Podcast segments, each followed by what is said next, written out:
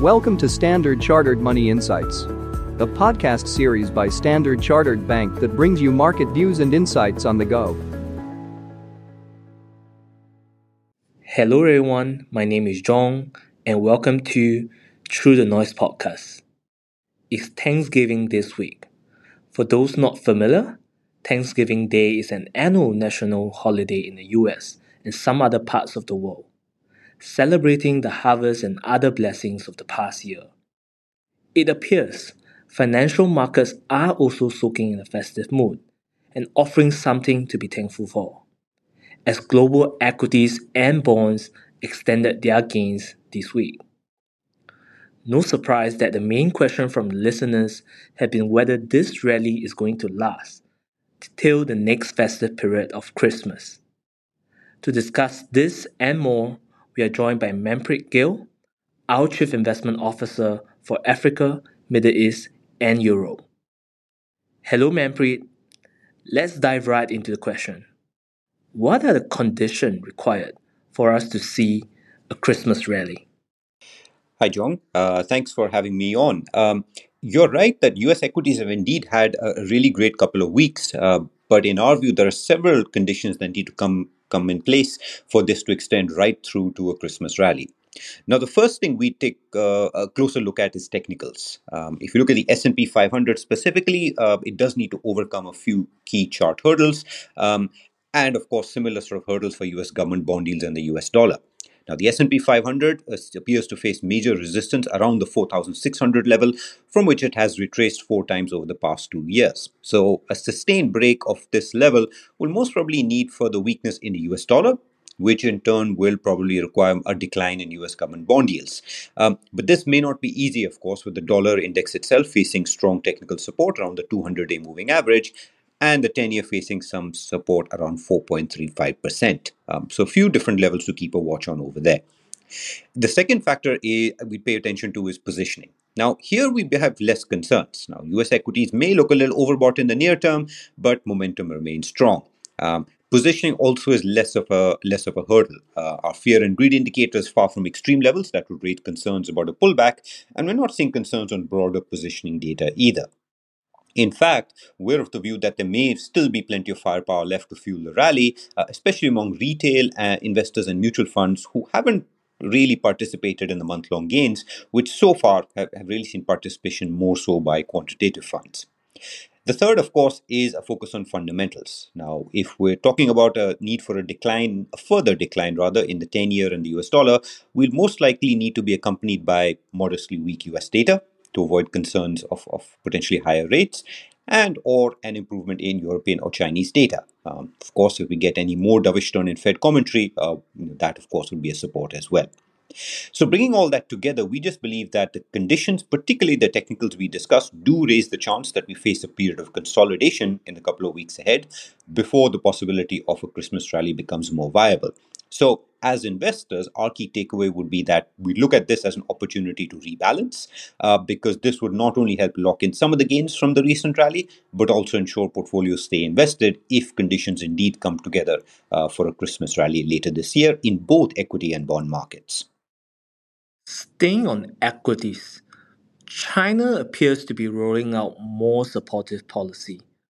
What does that mean for the China stock market? You're right. I think we've seen a, a few interesting reports, uh, you know, from China, uh, with media reports saying Chinese policymakers could target economic growth of four and a half to five and a half percent next year, and potentially roll out a package of financing support for 50 property developers uh, to help backstop that industry. Now, such measures are in line with our own expectations that policy support should help stabilize economic growth in China. And I think, in addition, it's worth noting that in November, through the month of November, uh, we have seen a weaker dollar, which of course is important because Chinese equities have historically outperformed global equities during periods of dollar weakness. I think, from a market perspective, the one data point that really jumps out to us, though, is a very low investor positioning, uh, because when you combine that with still pretty robust earnings expectations of around 15% earnings growth in 2024, we think this factor in particular could help Chinese equities um, at least recover in a gradual manner uh, right through to the end of the year. Now, having said that, uh, the point of caution we we note is that investor sentiment does remain fragile. So, the, in our view, there's a there's still that vulnerability to negative headlines. Geopolitical tensions remain one source of potential risk. Second potential risk, of course, is we get a rebound in the US dollar, uh, given that relationship with Chinese equities. So, as investors, again, our preference to take a slightly more focused uh, approach to Chinese equities, and we can do that via sectors that would benefit from growth in consumer spending. So, via preferred sectors, which are communication services and consumer discretionary. You spoke about the rebound in dollar being a headwind for China equities. What about the CNH? Dollar CNH has been on a downtrend lately.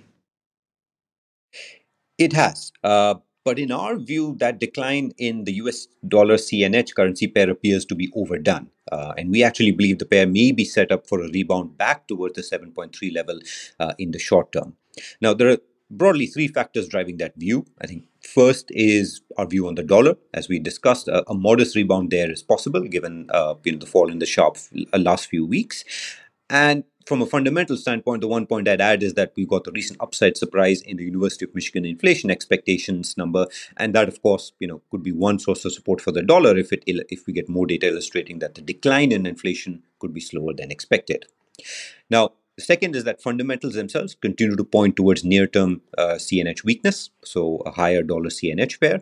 Um, sentiment towards the economy, as we discussed, remains fragile, and if we get more fiscal and monetary policy measures, uh, those, of course, could place downward pressure on the CNH.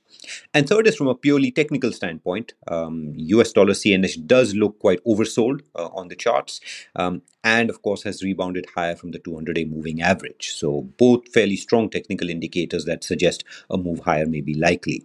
Um, so, what we'd keep a watch on is, you know, near-term support, which of course we see near 7.116, um, but we believe the pair can rise fairly unimpeded until it runs into the next resistance around 7.265. We also saw some huge move in gold and oil in recent weeks a bit in opposite direction. Any important things our audience must take note of from there? Yes, there were fairly significant moves. Um, I think we're starting with gold. We had, uh, of course, a rebound in the last two weeks, and we believe that was driven by the decline in real or net inflation yields and the dollar. Uh, but we are of the view that technical factors are not favorable for this move to extend. Um, the first point here is that the tailwind from an unwinding of uh, you know quite short positioning uh, that's starting to fade as net positioning turns more neutral. Second is that uh, we have the key psychological level of uh, $2,000 an ounce. That continues to be a tough hurdle for the metal to cross.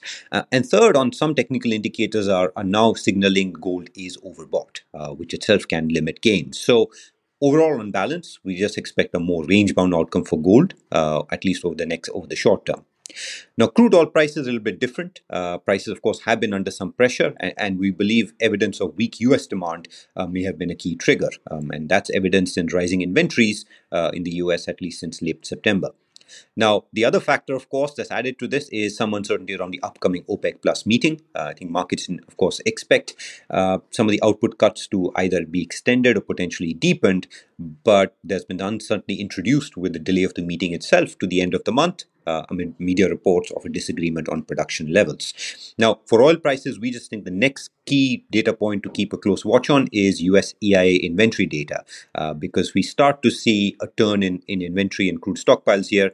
That may very well provide the trigger for, for oil prices to start bottoming out in the short term. We've discussed a lot. To wrap up, here's a few points to retain from this week's podcast. First, investors could consider rebalancing to help lock in some gains from the recent rally. While staying invested if conditions come together towards Christmas for renewed equity and bond gains. Second, we prefer to gain exposure in China via sectors that would benefit from growth in consumer spending, and those are your communication services and consumer discretionary.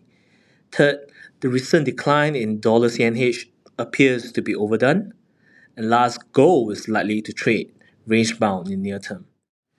Thank you, Manpreet, and thank you to our listeners for listening in from start to finish. We truly hope that you enjoy the podcast. For those who are celebrating Thanksgiving, have a, have a great gathering with family and friends this weekend. Cheers.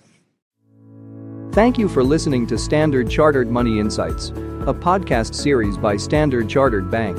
For more details, visit Market Views on the go on our website or click the link in the description.